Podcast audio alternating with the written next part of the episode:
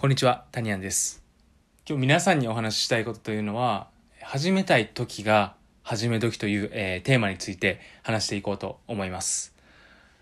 えーこのことはですね、えーノートだったり、ノートブログだったりとか、えメインメルマガでも、あの書いていることなんですけど、ちょっと音声でも撮ってみたいと思ったので、え音声配信もしています。えっ、とですね、こちらはですね、あのまあ、どういうことかというと、多分皆さんこう何か始めてみたい、あ、なんかやりたいなっていう、えことって、あの出てくる時あると思うんですよ。で、その時ね、あの2パターンに分かれるんですよね。まあ、一つは、あの今すぐやる人。で、もう一つは、えっと考えて考えて考えて、えーまあ、やるかやらないか後で考える人。とまあ、大きく分けるとこの2つに分かれるんですけどその単純にその始めたいと思ったら、まあ、はじ始めるっていうのが、まあ、一番ベストな時期だよという話なんですけど、まあ、なんで、えーこういうことをまあ言おうかと、まあ、思ったかというとですね、えー今日実はあのコンサル面談をあのコンサルお申し込み面談であのお問い合わせいただいてましてでその方とですね、まあ、面談したんですけどもあのまあ、コンサル受けようかどうかこう悩んでいてかなり悩んでるみたいだったんですね。で僕だけじゃなくて他の人とかももう何人もあの、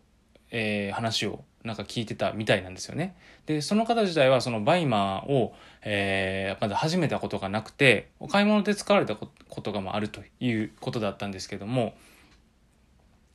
その状況ってあのでまあいろいろあってこう始めてみようと思ったらしいんですね。で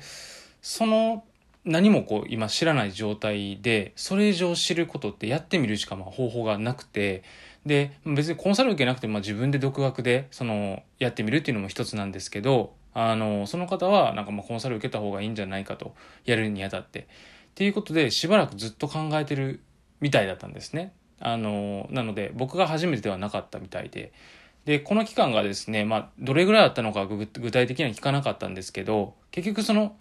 もしねこれが例えばもう1ヶ月ぐらいずっといろんな人に聞いたりとかあのしてるんだったら別に悪くはないそれを否定するつもりはないんですけどそのだったらもう独学で、え少しでも始めてみながら、えーそれでもちょっとどうかなって思いながら聞いてた方が良かったんじゃないのかなって僕は思うんですね。だからスタートを切ってしまう。その今の状態だと、えー僕のところまでたどり着いた時にですねもうある程度その自分が知ってる範囲のことは全部あのなんて言うんでしょうその面談を受けた人から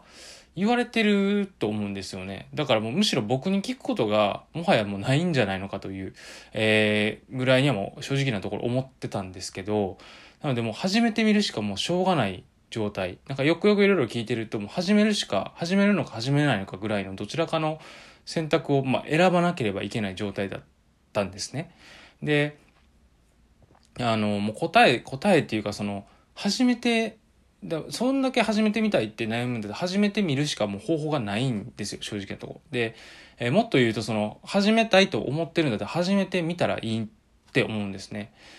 まあ僕もそうなんですけど僕今でこそそのやりなんかやりたいなと思ったら結構すぐやるんですよ。この音声配信もまあやりたいなと思ったんで、まあ、すぐ始めたしえーとにかくもうやりたいと思ったらすぐやるタイプなんですね。でも最初からそんなわけだ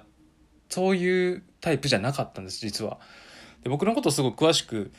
えー知ってる方とかはなんとなく想像つくと思うんです。けど僕心配性でめっちゃ不安症なんですよ。だからどちらかというとディフェンスタイプなんですね。なんか顔だけ見てたらオフェンスタイプに見えると思うんですけど結構ガチガチのディフェンスタイプなんですよ。だから守りに入守りからこう入っていくタイプなんですけどだからあんまりこう指導自体も早くなかったんですね。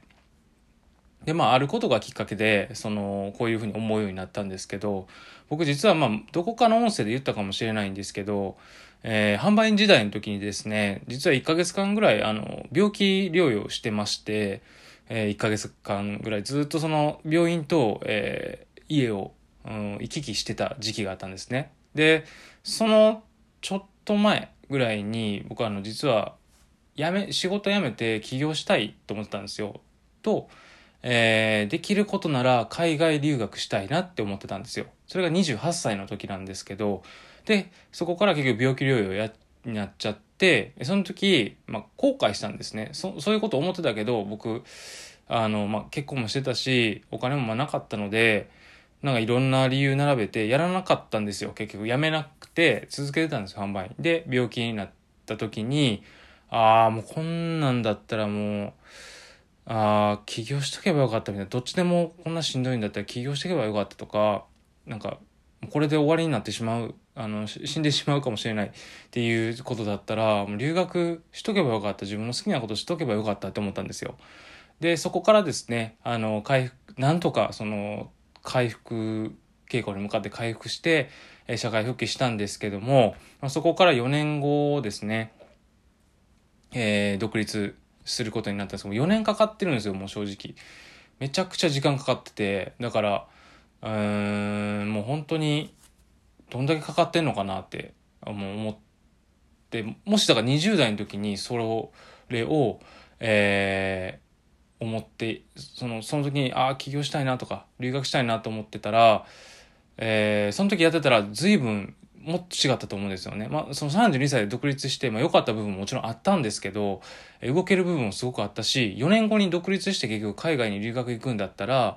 えー、という選択をするんだったら全然別に28で良かったなって僕今でもやっぱ思うんですよ。で、32歳でいた時ももっと長く留学できたのになって思ったし、えー、もっともっと背負うものが増えてたんですよね、32歳になると。で、えっ、ー、と、